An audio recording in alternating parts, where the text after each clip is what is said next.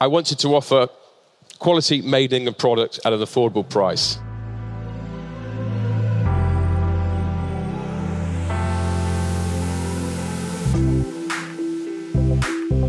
You're listening to the Make It British podcast. I'm Kate Hills and I'm on a one-woman mission to save UK manufacturing. I invite you to join me every Tuesday and Friday when I'll be sharing the stories behind some of the best British-made brands and UK manufacturers and offering you advice on making in the UK. Let's crack on with the show.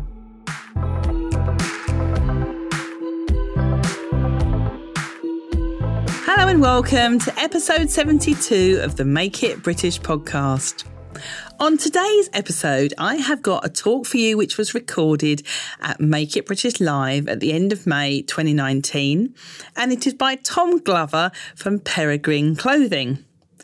Tom is actually from a family manufacturing business which originally was founded in Leicester in 1796, so over 200 years ago, and it was a family knitwear business.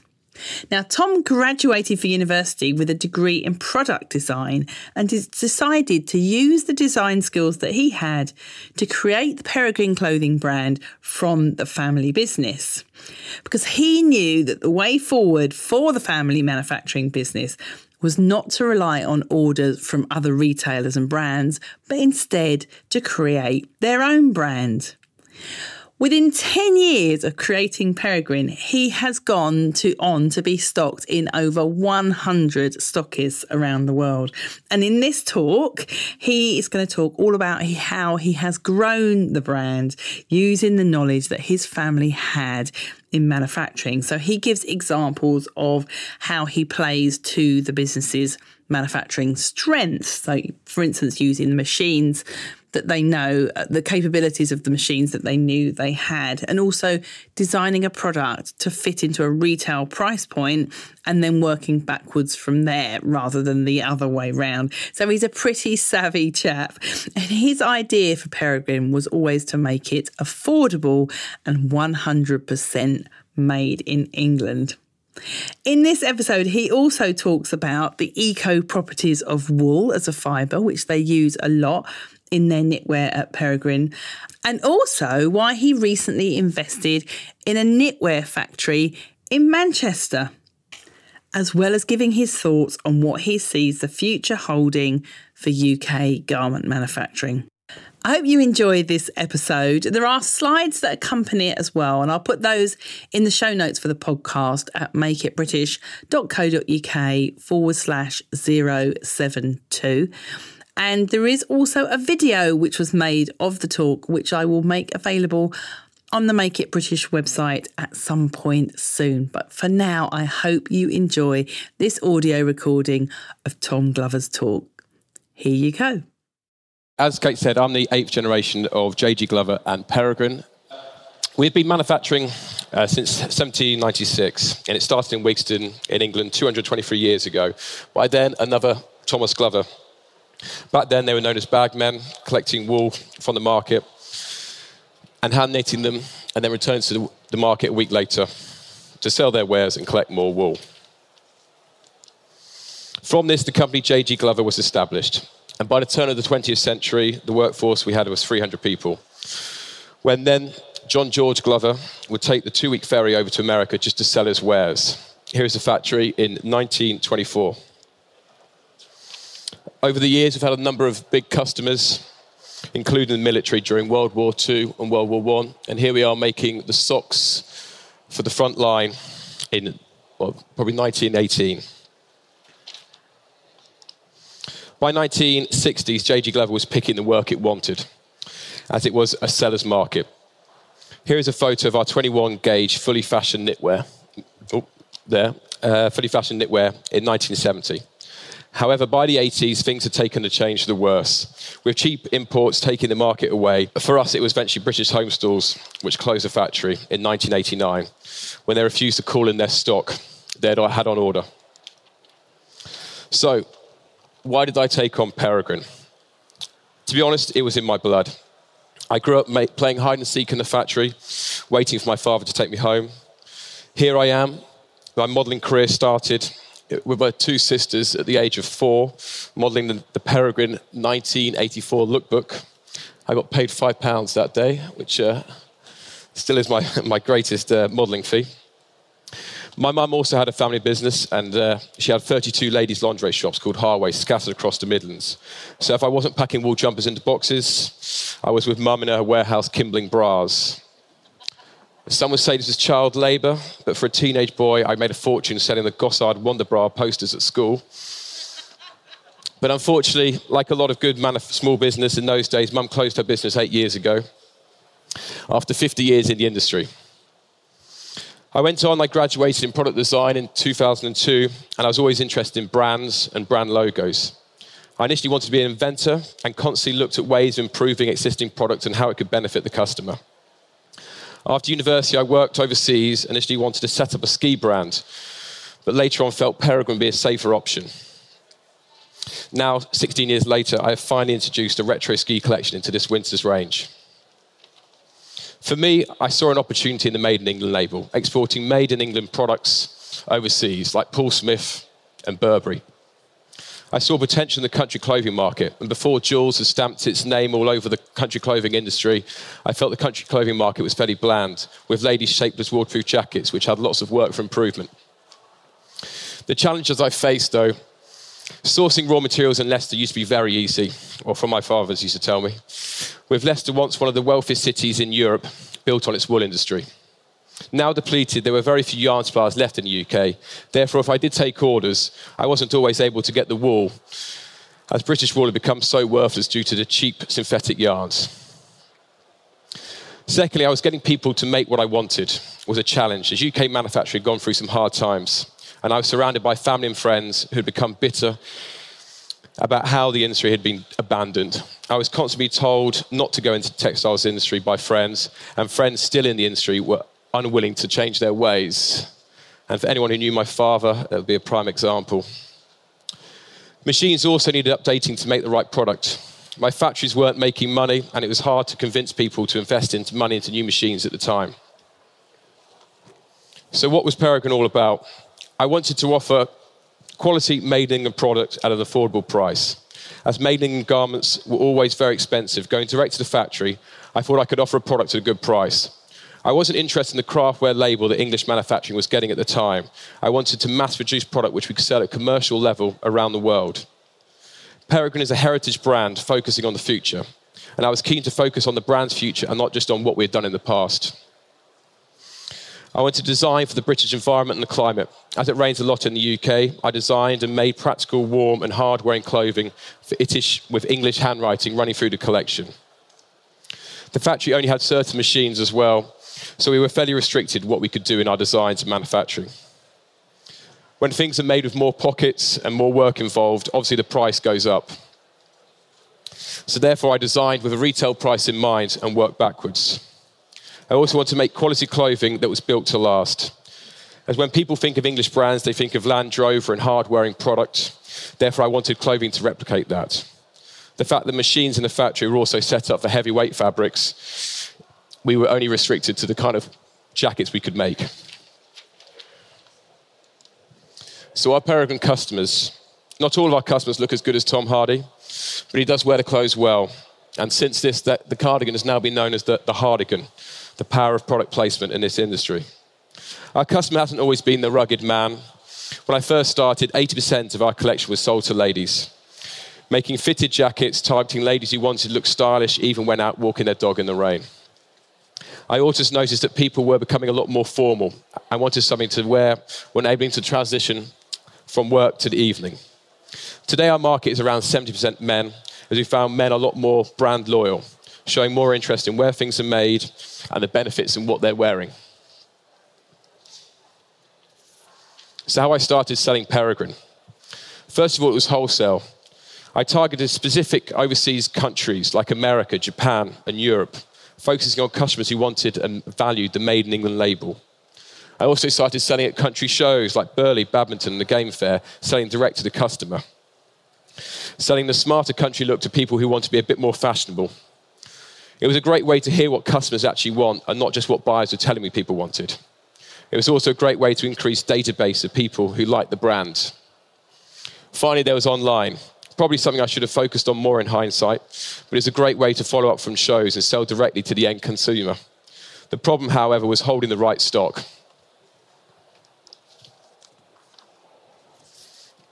So this is a look at Peregrine over the years.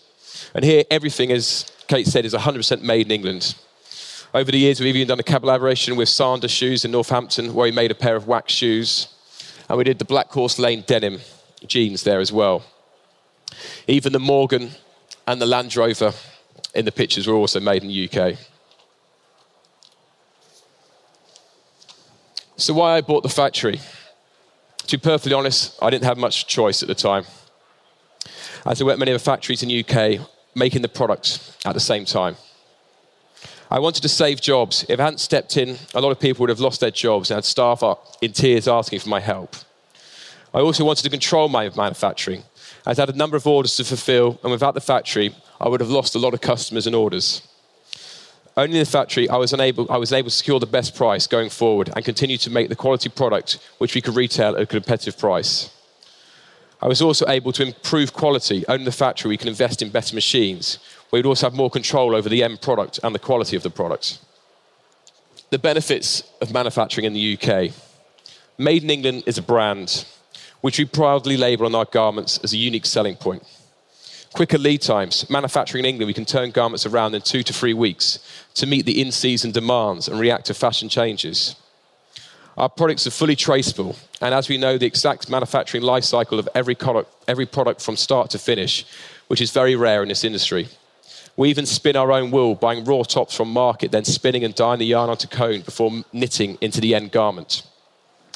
Not only does this give us a complete control of the manufacturing process, it also ensures quality and it gives us the better price. We're able to reduce our carbon footprint, as the goods aren't being shipped around the world from factory to factory and to warehouse to then to customers. It can only be a good thing, as we ship direct from the factory to the customer. Our English textile history was built on manufacturing, and the UK wool industry was one of the most profitable in the world. With the introduction of synthetic fabrics, people moved away from wool due to price and ease of cleaning. But in today's world, when people are thinking more and more about the planet, it is crazy we are throwing away wool from sheep in preference of harmful man-made fibres. Wool is a waste product from sheep, which is fully sustainable, has incredible qualities, which can't be matched by any man-made fibres. I still believe wool will play a huge part in the fashion industry in many years to come. And with that in mind, we need to learn from our history and evolve to suit the customer's needs. So the problem the factory added. Well, first of all, the factory added a huge amount of stress, with more people to look after and to manage. Had to keep machines knitting 52 weeks of the year to keep people in work, and had to cover costs. Therefore, I had to take unwanted orders to keep the workers busy. Having seen my dad be beholden to the large department stores, I didn't want to go down the same route, but ended up taking orders from the likes of John Lewis and other private label, so that machines were at full capacity at different times of the year. I had to spread the production across all the machines. We have 7, 5 and 10 gauge machines in the factory, so we had to make sure all the machines were being used to maximise production. We also have fully fashioned machines and 202 machines within the gauges, so we had to be used equally. Therefore, when designing, we had to work out the range planning before any designing was taking place to make sure all machines being used. Different machinists had different skill sets in the factory, so not everything could go down the linked route, as this would cause a delay in the production line at a later date. Also, owning the factory tied up all my money in raw materials for the wool due to the lengthy production process. Therefore, it reduced the budget in online marketing and growing the brand. A lot of people ask me whether manufacturing can come back into the UK. But to be honest, we need support from the big UK brands, like Burberry, to invest in UK manufacturing. We need support from the government to encourage and help companies set up new factories here. We need to be able to mass produce products here in England at a commercial level to compete on a global scale. Training people in the right areas. We need to get people interested in industry and make it attractive to the next generation. We need to train people with specific skills like linking, which has become a lost skill in the UK. We need support from UK stores and buying houses to work with UK manufacturers. At the moment, UK manufacturing is a last-minute resource, with companies taking advantage of UK factories, mainly the cheaper online stores looking for quick cut-and-sew fashion. Other customers look for a one-off made-in-England story to sit alongside their range, rather than ongoing support. We need to work to our strengths. As we're an extremely creative nation with some of the best designers and fashion schools in the world, we have some of the biggest names in fashion from the UK, with people from around the world looking at British fashion for inspiration. So should we be able to build a manufacturing industry that sits alongside that? So the future of manufacturing in the UK. First of all, it's traceability. People are becoming more interested in where their product is made. People are moving away from mass-produced product as they're interested in where and how things are made. The ethical story. What is acceptable in one country may not sit well in other countries and with other customers. Therefore, we need to tell the world our story. Sustainability. People have far more interest in where their products are made and what they're made from now. We shouldn't be making harmful polyesters when we have so much waste, cotton, wool, fabric going to landfill. We must be able to recycle this so the fashion industry can be more self-sufficient. The problem we have is the UK manufacturing industry has been forgotten for 40 years, and all our skills have been handed over to China, India, and other manufacturing countries. Therefore, we're now playing catch-up and competing against factories that are far more advanced. There is no doubt that the best factories in the world are in China. However, before Brexit, the UK had some of the most efficient car manufacturing plants, so there's no reason why we can't take this into the textiles industry. We need to be more efficient and reduce our waste, which is why next summer in 2020, we are producing T-shirts made on whole garment machines in organic cotton. So therefore, there is zero waste in a T-shirt, unlike a conventional tee or cut-and-sew tee, which has around about 30% waste. So the future plans of Peregrine. We plan to open retail stores around the world. We see our brand as a global brand. At the moment, retail is a huge concern with the high street looking very sad. But to me, this could be an opportunity, as we're recently opening a concession around the corner and keen to bring the factory to the city. I look at the food industry 20 years ago when restaurants opened the kitchen and people could see how their meals were being made. Now it's normal and we have the high street full of exciting places to eat offering different experiences. I love the idea of making retail theatre and showing people the value in what they buy. Online growth, telling our story as being an open retail manufacturer to the entire world. We're also looking at You Create, We Make. Where customers can make their own knitwear. We're also looking to expand the range. We want to work with more factories in the UK to offer a wider range of product that sits in our current product portfolio. So what have I learned in my experience? First of all, I have a plan and stick to it. It may deviate over time, but get to know your customers and what they want. Offer something different. It's important to have a unique selling point to separate yourself from the competition. There is nothing worse than walking around a trade show with 2,000 brands selling similar product to yourselves. And finally, be prepared to say no, or it can cause huge problems at a later date. You could even find yourself standing up here one day having to talk.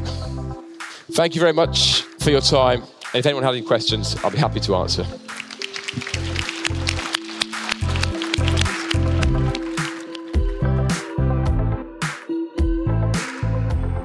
Thank you for listening to the Make It British podcast. I make an episode every Tuesday and Friday, plus there's also bonus episodes occasionally. So don't forget to subscribe in your favourite podcast app so that you get notified every time a new episode goes live. And if you enjoyed the show, I would really love it if you left me just a little review on iTunes. The more reviews this podcast receives, the more people will discover it and the more we can spread the word about making in the UK. Thanks once again for listening to the Make It British podcast. Bye-bye.